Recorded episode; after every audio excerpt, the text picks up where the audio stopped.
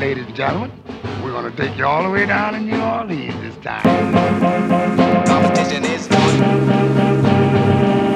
Competition is on. Competition is on. Competition is on. Competition is on. Competition is on. Competition is on. Competition is on. Competition is on. Welcome to another edition of the Dome Patrol on Hard to Paint. And of course, I welcome my friend, my colleague, the one and only blue check verified, Ross Jackson. Ross, welcome back, man. I'm glad to do this again. Hey, brother. Always a pleasure to be here with you, man. Thanks as much. Thanks so much, as always, rather, for having me on, man. You know, we're keeping busy. We're keeping the grind going, brother. So I'm glad to be here with you. Football never sleeps. Never sleep. never sleep. So the last time we talked was on the eve of this. You know, some of the schedule had come out, and we were waiting mm-hmm. for more. And now that it's come out, Saints have eight televised games: two on Sunday night football, two on Monday night football, one Thursday night game. Uh, well, two Thursday night games, Thursday night. also mm-hmm. also counting um, Thanksgiving. Two games of the week. It's it. I don't think that there will be a drop off. There is some concern uh, for television ratings with Drew Brees gone but Saints fans are ravenous for the Saints no matter who's under center. Yeah. Yeah, so, absolutely. Like no matter what, they're going to be a draw. And in fact, they might even be more of a draw right now because there's intrigue and like what is this team? What do they look like? Where they So there's even maybe more of a national pull because they've become a national storyline as opposed to just a local storyline. Whereas usually the national storyline for this team hinges upon whether or not somebody's in trouble or whether or not they're winning, right? And so, you know, if they're a playoff team and they become somebody that's a national story, but as of right now, they're national no matter what because you have this life after Drew Brees isn't going to be Taysom Hill who gets a ton of national attention for better or for worse, and of course the Jameis Winston storyline. Can he redeem himself and can he you know rebuild his career in New Orleans starting with the 2021 NFL season? And can this team win despite you know? Uh, clashing with everyone's understanding of the way that the salary cap works. Like, there's so many different storylines here that give the Saints a lot of intrigue on a national focus. And Sean Payton as well, just the focus mm-hmm. on him uh, right. to see what he can do, and the fact that he has won. Uh, those the the games that he's won the last two seasons without Drew Brees, it certainly becomes like the New England Patriots situation in in some regard, um, considering mm-hmm. that Tom Brady is still playing. But sure, the the spotlight last season was heavily on Bill Belichick to see what he could do post um, uh, Tom Brady. So I think yeah. that the same thing is in effect for the Saints, especially um, considering that they should still be competitive within that division. New England right. faced so many challenges last year. The Saints have challenges, but they're not nearly in the position that the Patriots were in. No, not at all. And Sean Payton's in a much more comfortable position than Bill Belichick was in, too, because Bill Belichick was actively having to prove his value as a coach without Tom Brady, while Tom Brady was over there in the NFC proving his value without Bill Belichick. That's not going to be the same case for Sean Payton. There's no immediate competition with Drew Brees being with another team. Drew Brees always said it's New Orleans or nowhere. And as of right now, it's nowhere. Drew Brees is retired. So that puts Sean Payton in a position where the only thing he has to compete with apparently is Kevin James. But outside of that, he's got. but outside of that, his focus is full steam ahead. You know what I mean? No distractions, no no competition, no petty feud, nothing like that outside of the ones that he creates with the Carolina Panthers and Joe Brady over and over again. But I mean, the guy is in a position now to be able to prove that, you know, hey, the eight and one record without Drew Brees wasn't a fluke. Uh, and that should already be proven because he did it with Teddy Bridgewater and Taysom Hill. But can he do it now with a full time starting quarterback, building a new system entirely around a new quarterback?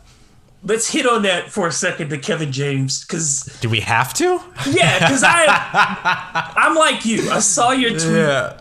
About how this is getting stranger and stranger. It was already strange so when weird. it was announced that Kevin James, who bears no spiritual, physical, emotional, uh, not even like nearly, not even nearly as like you know, like I would say, I would say Sean Payton's pretty charismatic, and charismatic is not a word I would use to describe Kevin James. And he's also got that that level of intensity and command that you yes. get from a Kevin. No, Kevin James has never played an authority figure, and Sean not a real one. anything is a definitive authority figure. Absolutely, the man yes. comes off in charge wherever room he's in. Yeah, and So it, now that it's fully fleshed out, and we're seeing that this is purely an Adam Sandler production. It's yes. there are three Sandler yeah. last names yeah. in this movie, and none yeah. of them are Adam. But right. there's just a ton of those people who have appeared in every one of his bootleg movies. Right. This feels bad. This feels like a disaster waiting to happen. It's wild. It's very wild. Apparently, Sean Payton's daughter's boyfriend had something to do with this as well. And Sean Payton has signed off on the script reportedly. I would almost feel better if if if Adam Sandler was actually in it simply because of the fact that like with Adam Sandler comes a level of production that has to meet a certain standard because of his status and everything like that. And so it's not great, it's not always perfect by any means, get me wrong, but you can't name a Kevin James movie that was better or treated with more, let's say, attention than an Adam Sandler movie, right? Like, I would almost feel better if Adam Sandler was in the damn movie at some point. I don't want to see Sean Payton mall cop. You know? no, no, none of that. None of that. Get that out of here. I know it's wild. It's it absolutely feels wild. very bad. It just feels very bad. Like if you were going to make the Sean Payton story, even if you wanted to make a comedy, and Sean Payton is certainly a person who has a sense of oh, humor. Oh, yeah. This ain't the dude to do it. And it just, it, I don't see how he's going to pull off that gravitas, just that yeah. weight of being Sean Payton. Because right. I think there's, I think we both agree that story of of just the, that year. There's some amazing stuff that could be mined there. Yes, and like, and that's one of the reasons why I was surprised to hear that it was going to be a comedy in the first place because I thought maybe like, okay, well, there's actually like some really, really phenomenal stuff that came from all of this.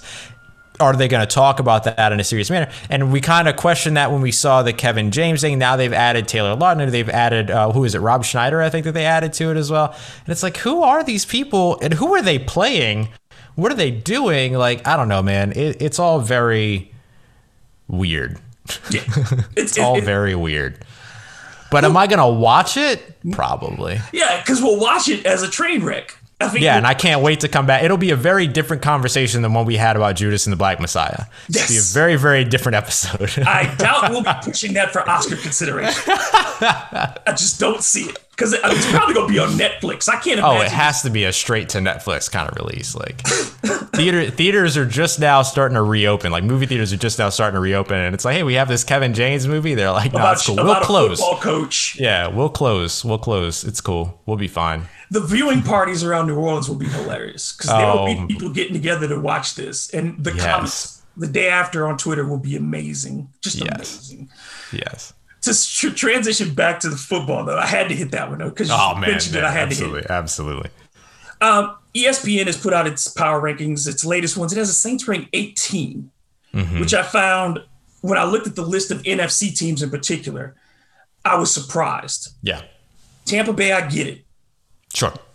I think the Rams are high at 4 mm-hmm. That feels high. Green Bay at five feels high right now. Mm-hmm. Um, Seattle at eight feels high. As yeah. good as Russell Wilson is, they weren't a top eight team last year. Right. San Francisco at nine. That one is wild to me. a rookie quarterback. Right. At best. At, like the best situation is with a rookie quarterback. Like So you talking about them jumping into the top 10 in the league this year? I mean, that's Arizona at 11 is a surprise to me too because you're talking about them making a big jump and I didn't see that last season out of them. Right. I get that you added JJ Watt, but JJ Watt hasn't been JJ Watt in two years. Right. And then the Vikings at 13, Dallas at 16. Feels like a lot of speculation as well. Dallas going to be starting a lot of rookies on defense. Dak Prescott has to come back to form. The Vikings still have Kirk Cousins. Yeah, there's Saints, a seal in there.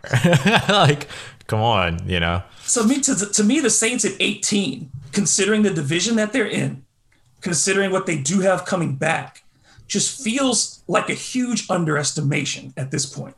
Yeah, it, it really is. And look, I'm let them sleep kind of an attitude about it, of course, but it is interesting to see where they decided to project forward and where they didn't.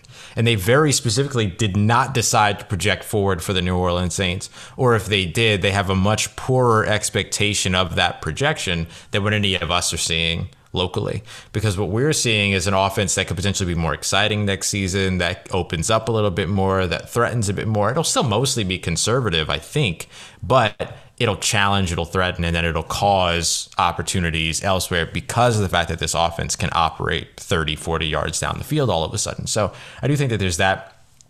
But look, if you have a question at the quarterback position, and particularly a quarterback battle, right? Like there's questions at the Green Bay quarterback position because you don't know what's going on with Aaron Rodgers, but you're pretty sure he's going to stay. You could look at the quarterback situation in San Francisco. To me, the quarterback situation in San Francisco is far more dire than the quarterback situation in New Orleans. So that was a big question mark for me.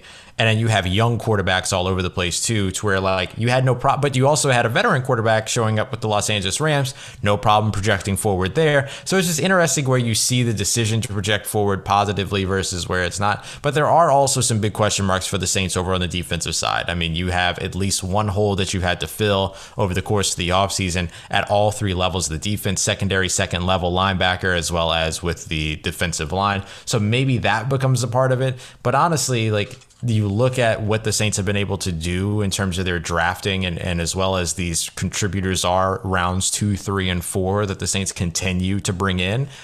I mean, I think you should be able to project forward and favorably for the Saints in 2021, at least a little bit more favorably than 18th.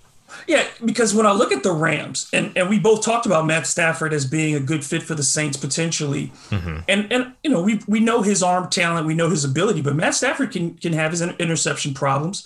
You mm-hmm. still wonder about the Rams' running game to some right. extent, to if they and that offensive line as well, if they if they're going to be able to protect him on a mm-hmm. consistent basis. Their wide receivers, a couple of them coming off injury, um, right. or and still getting back.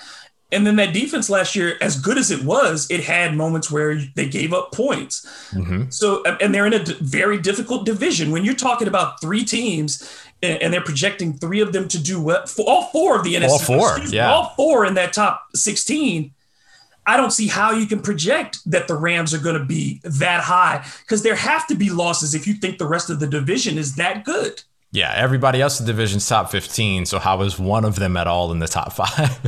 it doesn't make any sense. Yeah, yeah it, it, really doesn't to me. And and the other part of it is, I think that I, the the strange way that Jameis Winston is perceived, because right. on the one hand, you have him as this weight a bit carrying the Saints down as an uncertainty, but you have people out there projecting him as a dark horse MVP candidate in some cases, and then on the other side, you have people who are rating him just above Justin Fields among starting quarterbacks. The right. wide range of opinions on Jameis certainly have an impact on how people view the Saints. But I think, you know, that 24 again feels low for Jameis among quarterbacks. Mm-hmm. I think it's more likely that he is he reaches a Kirk Cousins type level. Sure then he he's 24th. It seems to me like yeah. you're I could count on Jameis. He's gonna give me 3,500 to 4,000 yards this season if he's right. the starter. He's gonna give me 25 plus touchdowns this season if he's the starter. The main thing we're asking about is interceptions, and we mm-hmm. know he won't be on the field if he's throwing interceptions. Right. Right. That's very true too. I mean, this is the advantage that the Saints have with the fact that they've got two quarterbacks here. And oftentimes the mantra is if you have two quarterbacks, you have no quarterbacks. But with the New Orleans Saints and with what they have here, they've shown their ability to utilize two quarterbacks over the course of the last four seasons, three seasons, I guess I'll say. But regardless, I mean, you're absolutely right. If if Jameis Winston goes out there and throws, you know, two pick sixes to open a game, he's not staying out on that field you know, uh, Sean Payton's going to pull him. He's going to send Taysom Hill out there because he knows he has Taysom Hill. Uh, at least I would I would certainly expect that.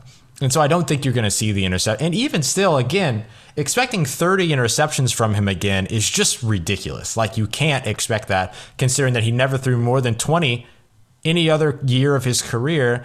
And we've seen the Saints win a Super Bowl with a 20, you know, with a, what was it, a total of 22 interceptions for Drew Brees that season. So, like, we've seen the Saints be successful with that 15 to 20 interception range at their starting quarterback position. And we have seen Jameis Winston far more, uh, far more than not throw fewer than 20 interceptions throughout his career. In fact, every time except for the 130 interception season. So I, think that it, it, it is very interesting to see the way that Jameis Winston gets sort of projected out there because there's no middle ground for him. It's either he's this dark horse MVP like you mentioned, they talked about it inside the NFL, if I remember correctly, or, or around the NFL, and then uh, or he's you know 24th in the NFL. But the fact of the matter is that he's probably at his floor 16, 17. You know what I mean? At his absolute floor. And I think you take that because even in a season where he throws 30 interceptions, he's throwing for 5,000 yards and you're scoring like crazy. It's just that Tampa Bay didn't have a run game to help, first of all, mitigate some of those interceptions. And he didn't have a uh, successful enough offensive line to keep pressure off of Jameis Winston. Both of those should not be the case in New Orleans. And his defense put him in a lot of holes ton of holes. He was so he was forced to throw heavily in a lot of second halves where he was getting 20, 25 attempts in the second half alone. Mm-hmm. Um, and, and so I think that that pressure won't be there from a week to week basis. That's a really good point. He threw more in second halves most of the time than on a per game basis the Saints want to throw.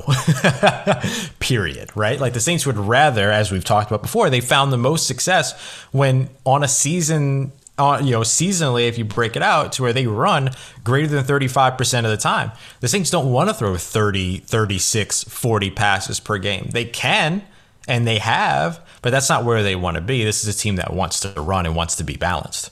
And I, certainly, we've talked about them being a bit more conservative because of the defense this year, right? And and, and maximizing the run game.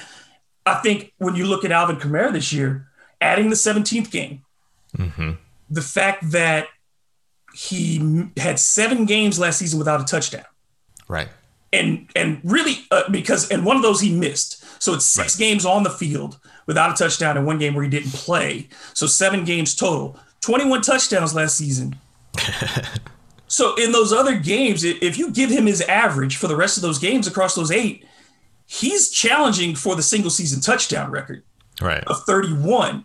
I think with 17 games and with a Jameis Winston who is more likely to utilize him than Taysom Hill was. Mm-hmm. I think Alvin can contend. I think he he's the dark horse MVP candidate. That's exactly right. That's exactly what I said. I think that like if, if there's anybody on that New Orleans Saints team that challenges for an MVP award next season, I know it's a quarterback award, but even let's just say offensive player of the year, it's Alvin Kamara coming back after a phenomenal 2021, and then you give him a a game plan that should be more run focused and a 17th game, he should be the guy that's going to challenge potentially for MVP talk, if nothing else, offensive player of the year. You add back in his red zone carries if he gets more right. of those this season, which we think he will. And I think he'll catch more touchdowns out of the backfield this season, um, particularly in the red zone where he does so much good work. Yeah, and he'll line up in the slot a lot more this season, I would imagine, too, if Jameis Winston is the quarterback. And honestly, also if Taysom Hill is the quarterback, just to make sure that Taysom Hill utilizes him as a pass catching threat because he has some trouble or had some trouble last year. We can't project that forward, right? They can mm-hmm. fix that over the course of camp. But they had some trouble with Taysom Hill throwing passes to Alvin Kamara out of the backfield. If you use Alvin Kamara out of the slot a little bit more, like you saw in 2017, you could see that end up mitigating, even if Taysom Hill ends up being the starting quarterback quarterback and in getting him some more touches in the passing game. Yeah, you know, when you look at the guys who do who are at the top of that all-time single season rushing list, I mean touchdown list, it's guys who are able to do it in multiple ways. The LaDainian right. Tomlinsons, the Priest Holmes, yep. and and Tate. I mean, and, and Calvin, Alvin is certainly in that group as far Absolutely. as talent, ability, um, and production. So I mean, you could see this being, though he doesn't need a breakout year. I think right. this is the year that he could potentially jump into from NFL star to in that area where you start talking about him with the, the dominant backs in this league. Yeah, absolutely. The only requirement on his end is is not even really a requirement on his end, but the thing that will be necessary, of course, is him staying healthy. If he's able to do that, I expect him to have an incredible 2021 season. Um, the Saints made some signings this week.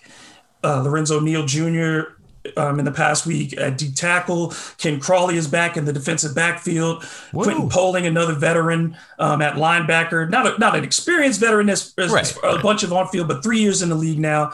And um, Eric Burrell, um, rookie defensive back out of Wisconsin. What do you like about these signings, and where do you see these guys filling roles, particularly with Crawley and Burrell? Yeah. So Burrell, I, I, watch out for as a guy that the, the, Saints have a big need right now that nobody's talking about, which is a special teamer to replace Justin Hardy.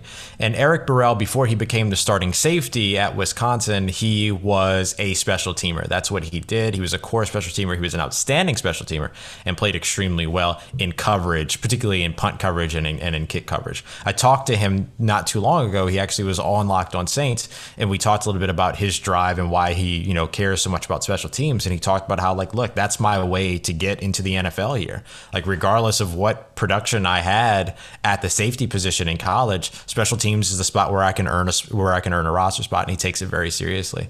And so he that's where I look for him uh, to to be able to potentially carve out a spot for himself. It's going to be a little bit tough just because the safety room is so packed right now with the New Orleans Saints. It's probably one of their three strongest position groups with Marcus Williams and uh, and, and, Malcolm Jenkins, of course. But you've also got C.J. Gardner Johnson. You've also got J.T. Gray. I mean, like the the numbers are there, the players are there, as well as guys like P.J. Williams who account just as much as a safety as he accounts as a as, as a cornerback. So there are there's a big it's a big room. It's a full room. So he'd have to work pretty hard in order to be able to get a roster spot there. But I definitely watch out for him there. Um, a guy like Lorenzo Neal, he is somebody that has really, really good explosiveness off the defensive line. He went undrafted for a reason, though. He's just raw. He's young, but he's the son of former New Orleans St. Lorenzo Neal Sr. He and Jalen McCleskey now teammates right now over the course of training camp. Jalen, of course, the son of JJ McCleskey. They, he and Lorenzo Neal were teammates back in 94 to 96. So pretty cool stuff to see them there. But I, I, I will keep an eye on him because I do think he's a talented player. He's extremely disruptive in the, in the run game in particular, and he can be disruptive in the interior as a pass rusher as well. So, I mean, if the Saints are still looking to figure out more spots uh, there for the defensive line, he could be the next guy. Taylor Stallworth uh, did it Shy Tuttle did it. Malcolm Roach did it. Now maybe Lorenzo Neal Jr. can do it. Quinton Poling is somebody that comes in probably as a bit of a special teamer as well. He's only got five special team snaps in the NFL, all five of them coming with the Oakland Raiders back in 2019. But he left Ohio University as the leader in all time in tackles with 219 and tackles for a loss with 45. So he's somebody that's been very active, played a little bit of Sam linebacker, but they tend to look at him right now as a Mike slash Will, mostly because of the fact that that's what the Saints utilize linebackers for at the this point, right? If you come in as a Sam linebacker, you're probably rushing standing up off the edge for them as an additional pass rusher more than anything else. So, you know, he has somebody that has probably also added a lot of tools to his game because this is his fifth NFL team at right. this point. So you add tools to your belt so that you become more marketable. That's probably one of the reasons why the Saints ended up looking and, and bringing him in. Uh, and then um, with who else should I discuss here? Is there anybody that I missed? No, that's yeah, actually. Did I hit everybody? Ken Crawley. Oh, Ken Crawley, of course. Yeah, Ken Crawley is somebody that brings you like veteran depth, that's familiar with the system, that knows the system well.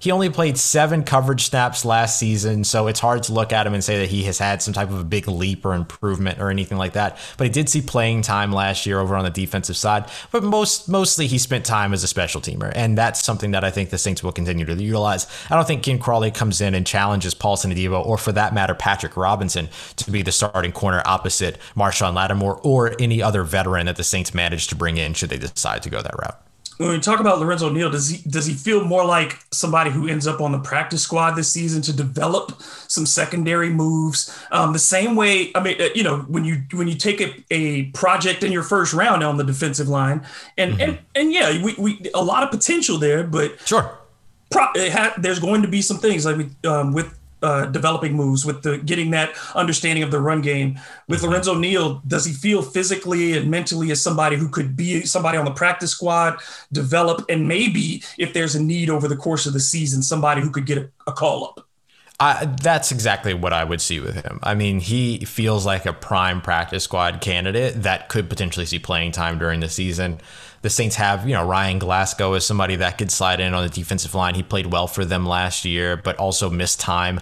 And so if that were to happen again, then all of a sudden you have these practice squad players that you can call up depending upon how they modify the practice squad player rules going into 2020 one. But of course, with the 17th game, I expect most of that stuff to stay active to make sure that there are additional players that can rotate in, all of that. So yeah, I would definitely look at him as somebody that has some really good development potential. I'd say the same thing for Eric Burrell as well. Even if he can't carve out a role on the 53 man roster, if he shows enough, then he could be somebody to hold a special teams. Oh, excuse me, a practice squad spot.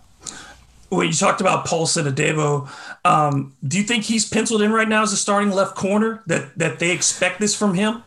I think as of right now, it's he doesn't have much of a choice because there's not really another option. And even with Patrick Robinson in the building, who who I really truly honestly think is the guy that should be penciled in right now at cornerback two opposite Marshall Lattimore, it might not be the most ideal situation or anything like that. But look, you need you don't know what you have in Paulson Adebo yet. You have to see. I mean, he's he was one of my favorite corners in this class. He's somebody that was a third tier corner of tiers of pairs, so it's not that big of a you know drop to say a third tier corner on uh, Jeff Ireland's list when he talked to Jeff Duncan, and I'm sure he didn't mention Caleb Farley, but I'm sure Caleb Farley was in there somewhere.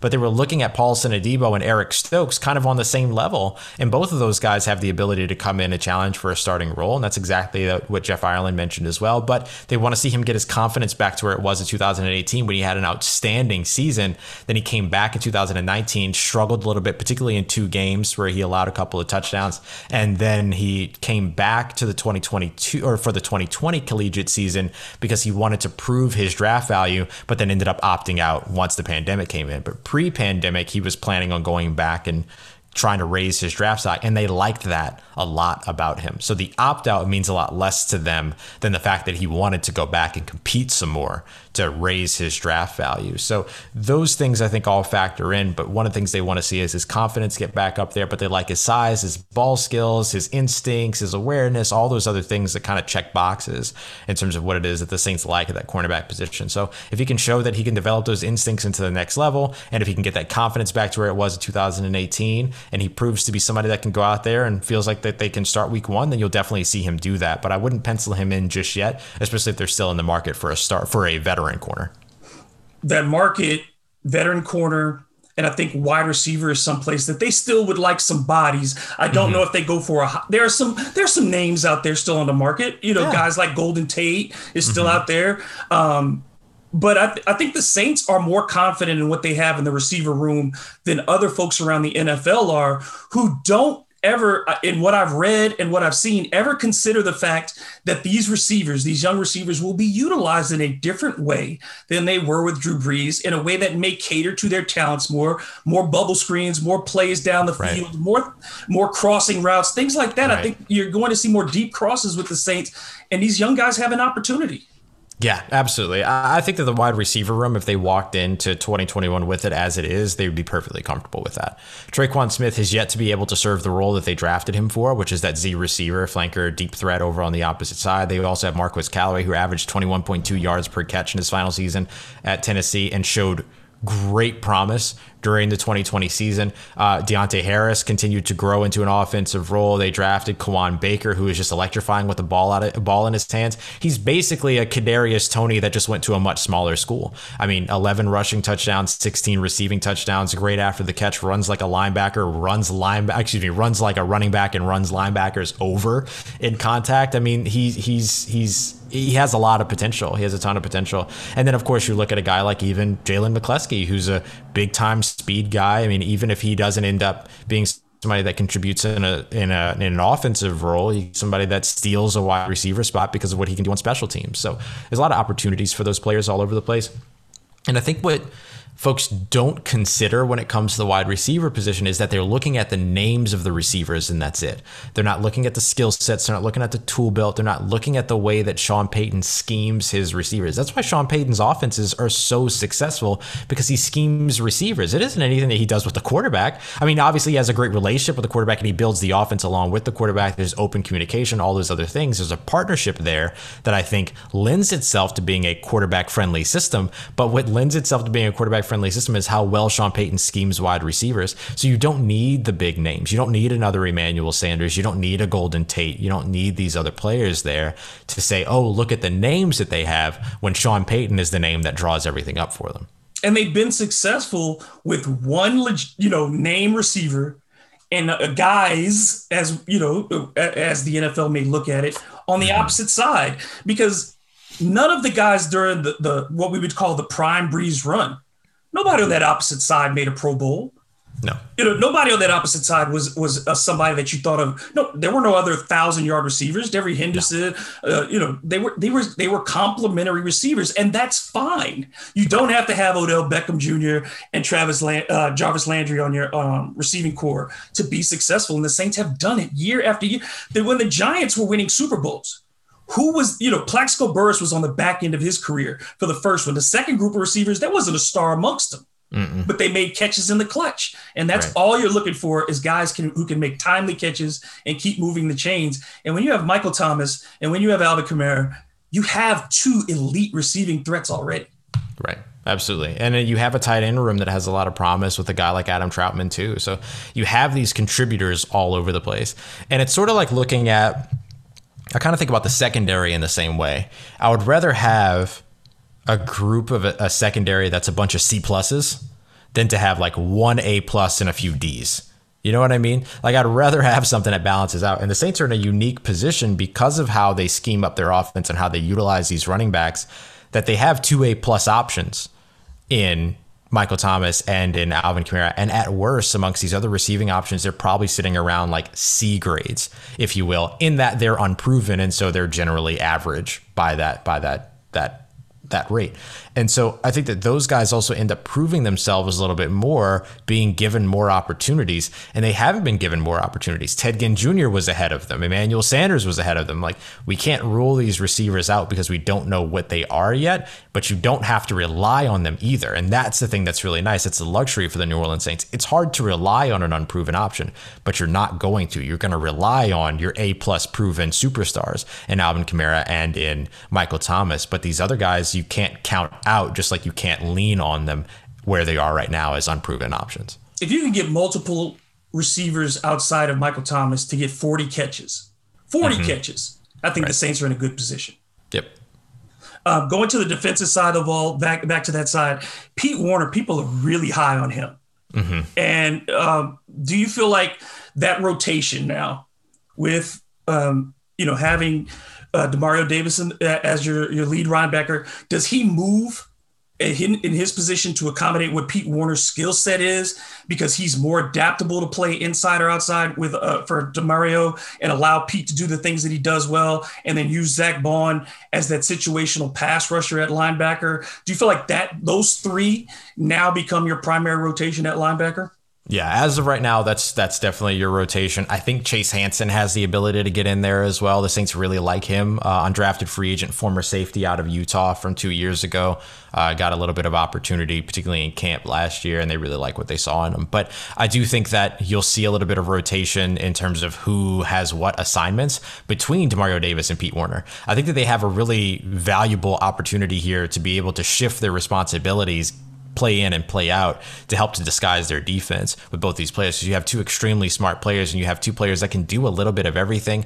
Uh, Demario Davis probably has more elite traits, particularly his ability to react, his click and close, his reaction, his pursuit. All those things are elite level. I mean, he was an all pro two seasons ago for a reason.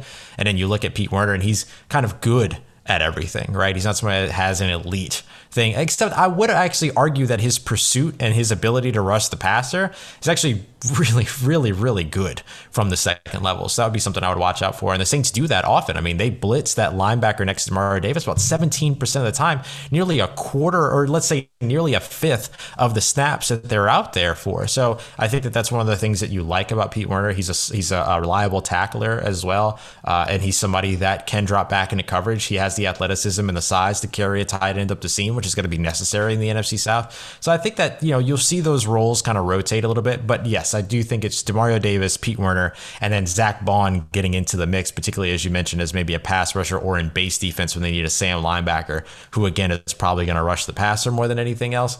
I could see them definitely moving ahead with those three as of right now.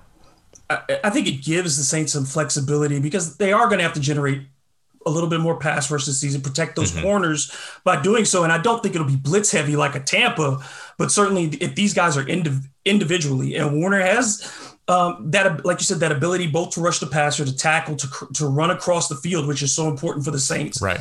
Uh, and and and understands defending the run that is such a huge important part of this because the Saints are going to have to rely on their run defense again to protect that pass rush. Oh yeah, absolutely, absolutely, and I do think that this is a team that will continue to focus in on you know being a run stopping team and everything.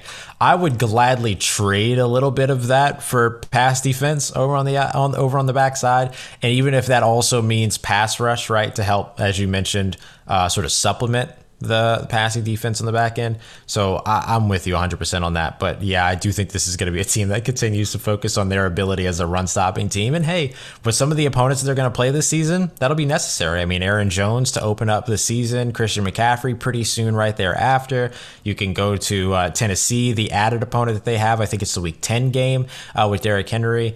I mean, you know, you'll have all of those running backs and more that you'll have to be able to uh, that you'll have to be able to stop. But in some of those cases, you stop the running back, then you win the game. I mean, like it works out that simply for some of those teams, particularly um, Tennessee and potentially even Carolina with Sam Darnold now under center. So, yeah, absolutely, and I, I think it'll be very. Um, the the start of the season will tell a lot because it'll Definitely. tell us what their floor is. And right. I think that's what we're really trying to find out is what's the Saints floor because I, those players that they bring in all have potential, but that probably won't get hit until the mm-hmm. back half of the season.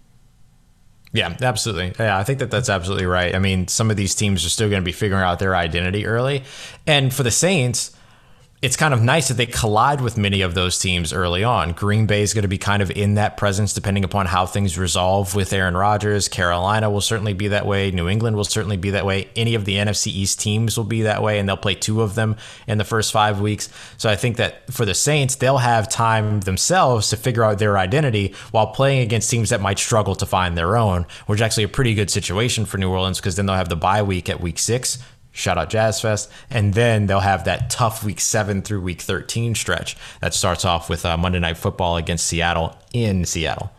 Yeah, that, that game right there is always difficult. Going to Seattle is never fun.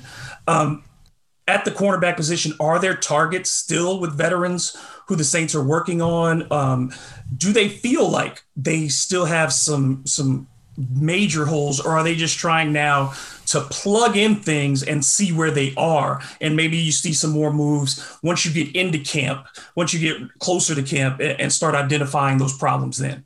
Yeah, I, I think that Jeff Ireland mentioned that the drafting, the selection of Paulson Adebo, although they like him does not check a must box just yet, right? Does not check the must box just yet. So uh, it feels like they're still in the market for a veteran, and there are some good options there. I mean, there were two on the on the market last year that would have made sense for them.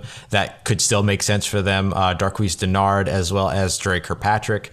Uh, you can look at Steven Nelson out of Pittsburgh. I know Richard Sherman has been connected to the team, but we haven't seen that too much movement on that aside from Richard Sherman talking about it on his Twitch streams and things like that and being a little upset with New Orleans saying, ah, they don't need to you BOY, like all these other things. So we'll see exactly how that ends up. But one of his suitors ended up coming off the, you know, ends up no longer being in the market with Las Vegas having signed Casey Hayward, who would have been like my dream scenario for the Saints in terms of if they were going to sign somebody. I'd love Casey Hayward.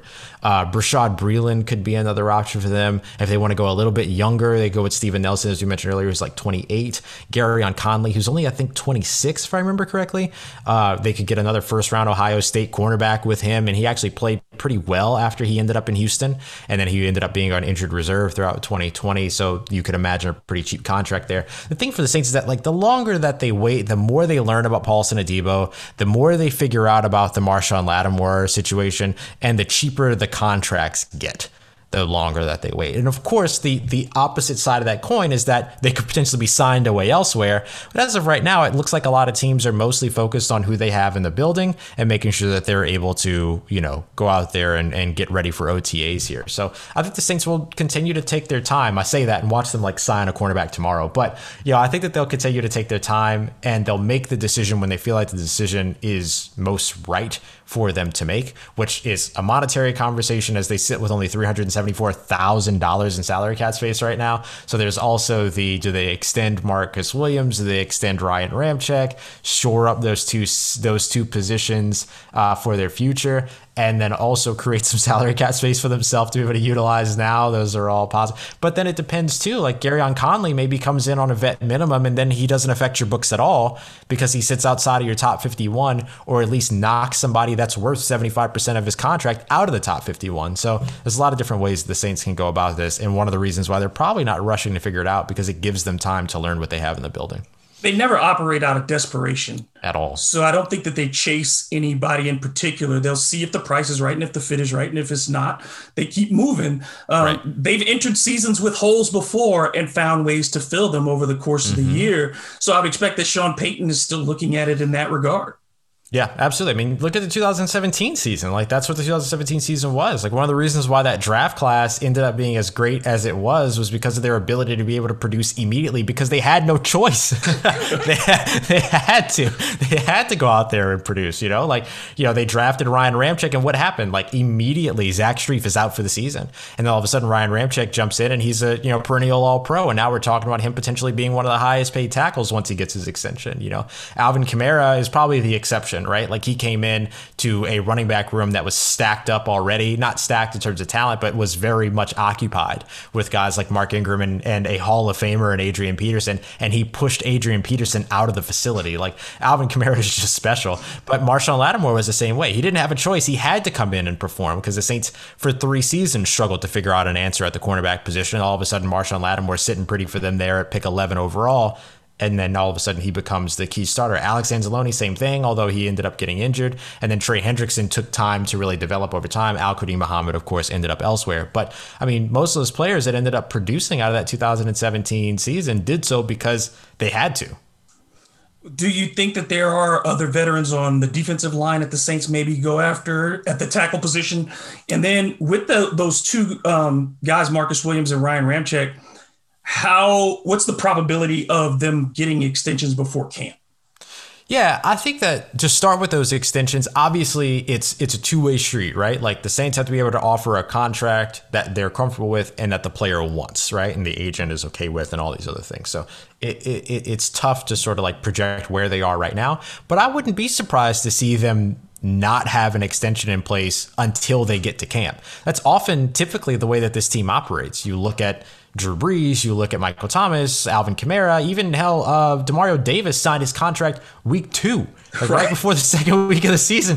Like the Saints are never in a rush to get this done because they don't want to rush these contracts. And if you think about how well this team operates in their front office, particularly from a contractual standpoint, that doesn't happen overnight. That takes time for uh, you know for these guys to be able to build these contracts. You know, Khai Harley, uh, Mickey Loomis, but mostly Khai Harley, building these contracts and being able to do all this like that. That takes time. That doesn't just happen the first pass. You know, and so you have all these things you have to figure out. But the Saints are usually not in a rush to do that, and they tend to say, "Oh, we'll just wait until we're in training camp." Literally because we'll be in the building you know, and you see that happen all the time with other teams. The Chargers operate the same way. You saw Joey Bosa not sign his new contract. Joey Bosa?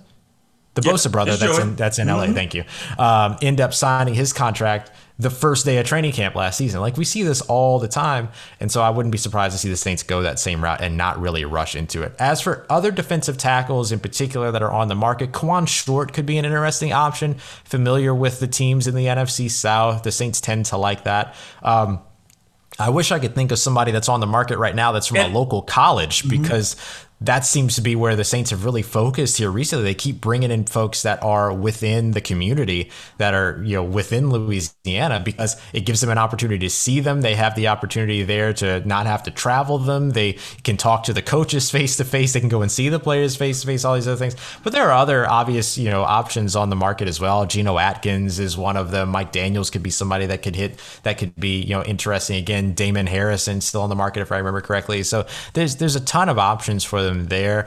Uh, but they're you know they're older veteran options. They're not really a lot of young defensive tackle options out there outside of those that came in undrafted, and so that's why I wasn't surprised to see the Lorenzo Neal signing because it made sense that they would look to focus at defensive tackle. But there's not a lot of young options available out there. The Saints also operate in a really good situation where they have a rotation in play already, so they don't need you know a, a, a, a 40 to 50 play starter for every game there. They've got David Onyemata. For them, they're looking for somebody that's going to rotate with Shy Tuttle, with Malcolm Brown, even Tano Kpassagnon, who has the ability to play on the inside and did it a ton with Kansas City. So I think they're in a pretty good position, but I wouldn't surprise wouldn't be surprised to see them continue to focus on it, especially if David Onyemata isn't going to shift entirely over to a pass rushing three tech.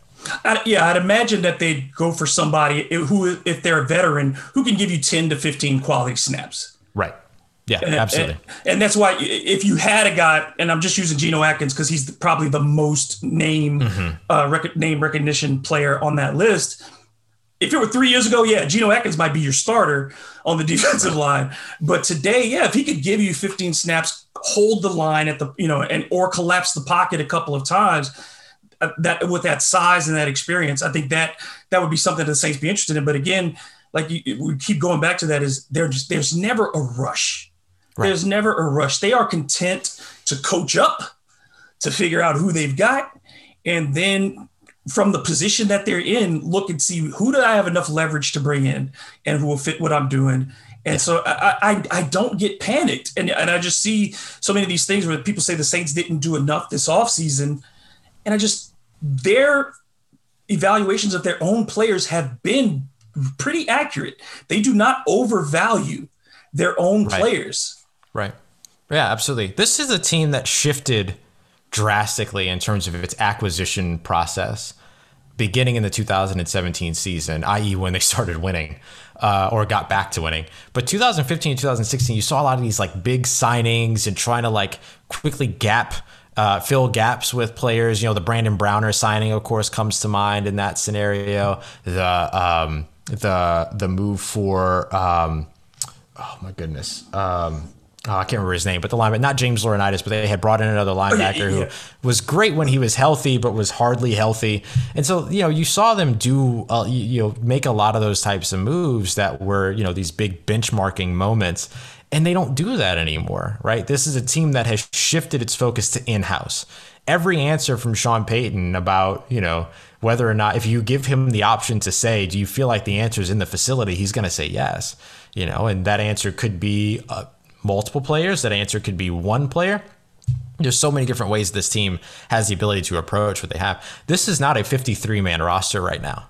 This is still an 86, 84, somewhere around there man roster at this time with the potential to get up to 90, right? This is not a roster right now that is any in any hurry to figure itself out. There is ample time we still have an off period before training camp even gets here, right? We've got to get through OTAs, mandatory minis, and then we have this break.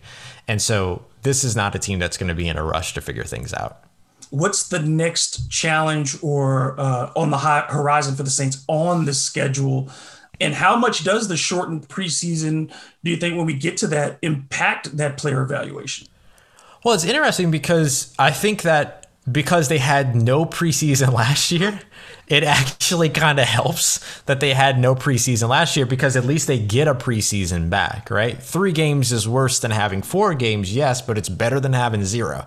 And so I think that that becomes a part of, you know, it's kind of like all the rookies that came in last year and, you know, were asked, hey, was it weird having, you know, this kind of off season the way that it was and everything?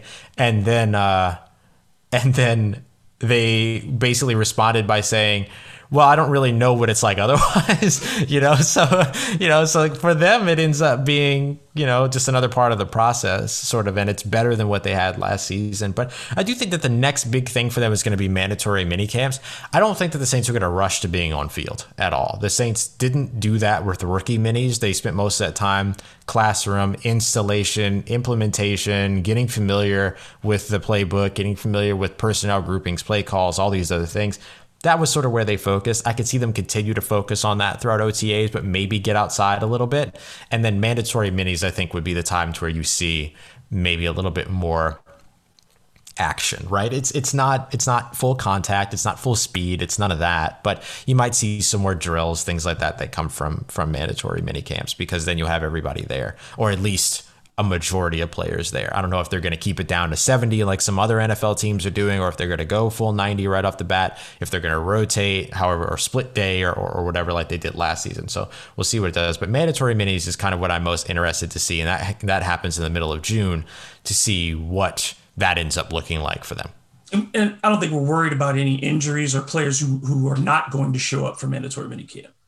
Not at this point, no. I mean, the the players that ended up you know, injured at the end of the season last year. I mean, you know, the biggest one was probably Kwon Alexander, who's not on a team right now he could be somebody that ends up seeing himself back in New Orleans at some point, but I don't know now that they've drafted Pete Werner. I think they're really comfortable with Pete Werner. I think he does everything well enough that they feel like he's pro ready and that he can go out there and make and have uh, an impact for this team. So, well, somebody would have to get hurt for Kwon to come back. Yeah, I would think so. Yeah, I would think so. But yeah, no, there's nobody else out there that's really, you know, oh, are they going to make it back for camp conversation like we're talking about with like a Dak Prescott or a Joe Burrow or anything like that for this team the last thing is on that camp issue. I think one of the advantages that the Saints have is when you have a coach like Sean Payton who teaches technique and a staff that teaches technique and mm-hmm. focuses on the mental part so much. They learned during that lack of camp how to get more out of less time. And I think when you have a coach like that who spends so much on strategy and so much on player development, it's not about the hitting.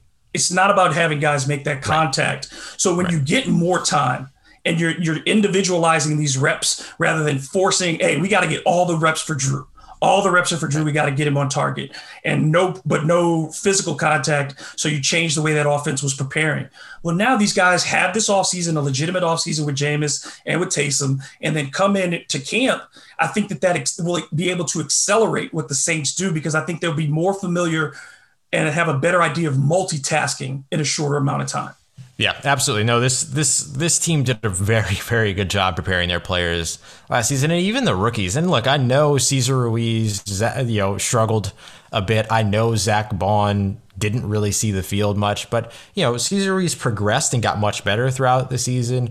Adam Trautman, you can see what exactly what it was they wanted him to do. But their biggest thing with Adam Trautman, I know he only had you know over hundred, just over hundred receiving yards but the big goal with Adam Trautman was to get him up to speed as a blocker. And he was fantastic as a blocker in 2020. So they really did a good job with him getting new players acclimated. Uh, Emmanuel Sanders had to carry a ton of weight last year, and they only had the offseason to get him up to speed there, plus the first couple of games of the season since they didn't have a preseason, and they did a good job with that. So I think that this is a team that has learned how to, just like you mentioned, maximize the time that they'll have with these players in and outside of the facility. That's why they don't mind doing this stuff in you know classroom environments or Zoom classroom environments because they figured out how to do it. And I wouldn't be surprised to see the Saints be one of the teams that keeps that moving forward because you know you had fewer soft tissue injuries, fewer concussions, fewer offseason injuries, fewer offseason player losses. You're able to walk in with the starting 22 players you expected to walk in with at the beginning of last season, and I think the Saints will want to be able to do that again, barring of course things outside of injury conversation and everything. But I think the Saints are will be in a good place regardless because of the experience that they got last season and by doing it voluntarily. Remember, the Saints didn't, you know, they were the first team to really say, "Y'all just go away and come back ready for camp." You know, because Sean Payton dealt with it himself and he understood like he had an experience, you know, he had his COVID experience and didn't want to give anybody else the opportunity or, or the chance to have to deal with that. And then also didn't want to put families in situations where we're asking all these questions and had all these unanswered questions at him. So he was just like, "Go home, and we'll see you at training camp." And then they made a, they figured out a way to make it work. They did it upon their own volition, so there was no. Um, uh, coercion, no. Yeah, you know, it was their yeah, adaptation. Like nobody was mad about it. you know what I mean? Like, oh, the NFL made us do this. No, they chose to do it, and that put them in a much better situation in terms of how to handle it. Yeah, you didn't see the non-contact injuries. Uh, the the major injuries last season were all caused by gameplay, whether it was Mike Thomas getting hurt or whether whomever right. they were in-game injuries, and, and, and those you can't just account for. You can't do right. anything about that. But you didn't see anybody lo- lost for the season, really. You know, in, in training camp, as we see right. so many teams, or we saw so a big rash of injuries across the league last year. That didn't happen in New Orleans, and it's it's almost like Sean Payton learned from uh, I don't know if you, you know this coach. I'm sure you do. John Gagliardi, yes. yeah. one of the winningest coaches in college football, who never hit, mm-hmm. never in practice, won more games than anybody else, never hit in practice. Yep. And it was about the mental and it was about technique. And I think that's where the Saints are. They're elevating with through the science, through their research, and their understanding yeah. players. We don't have to destroy these guys' bodies. Right. No, and you can see that all the time, right? Like their their work with Zebra Technologies, their the work with Drew Brees with the you know the flak jacket that that got built for him. Like they're always interested in building technology around this team and, and tracking player movement, tracking. You know, the only player that ended up not available at the beginning of last season was you know Kiko Alonso, who didn't come around after the end of the season before. Then they traded him for Kwon Alexander anyway. And then Noah Spence, who got hurt preparing for training camp in his own set of training. He's still with the team though. So and Kiko Alonso has an injury, injury history. He had an yes, injury. big time. Yeah, oh. absolutely, absolutely. And so you look at what the Saints have done, and you listen to the vocabulary that they use. What's the thing that they always they always talk about football IQ, intelligence that they put on the field. They care very much about the mentals. You need to be able to execute the game plan. You need to be able to execute on the field. But all of that for them starts in the classroom. Absolutely, I think the Saints are in a great position right now. Um, let the like you said, let the league sleep. We'll see what mm-hmm. happens, mm-hmm. but today you have to feel really confident about this team. Not necessarily saying they're going to win the Super Bowl. I don't think anybody's no, going to no, say that today. Who knows what happens over the course of a season? But you, you, you still have to feel like this team is in a position to fill, fill the holes it has. But what you if they don't, if no if there are no other additions to this roster going into training camp, you still feel like this is a very competitive team. Yeah, absolutely. Absolutely. They'll find a way to continue to compete. I still think this is a double digit win team and this is a team in playoff contention. I, I, still very much think that that's the case for them. I cool off the Super Bowl expectations like we've had over the past few seasons, of course, just as you mentioned, but this is still a 10 win playoff team to me. And you never know. I mean, you just don't know how it comes mm-hmm. together at the end of this season. It right. All you have to do is be hot. And and that's been the unfortunate thing for the Saints is they couldn't play hot football in the postseason. They might. Right who knows? Yeah. And, and, and that's exciting in a, excuse me, in and of itself that you just don't know with this team. And for the first time to not have a certain level of expectation is an exciting position to be in as a fan and as an observer. Yeah, absolutely. You get to just sit back. well, let me not say relax, but you say get fans to sit back. Relax. Yeah, yeah there's no relaxing. There's no relaxing in this culture.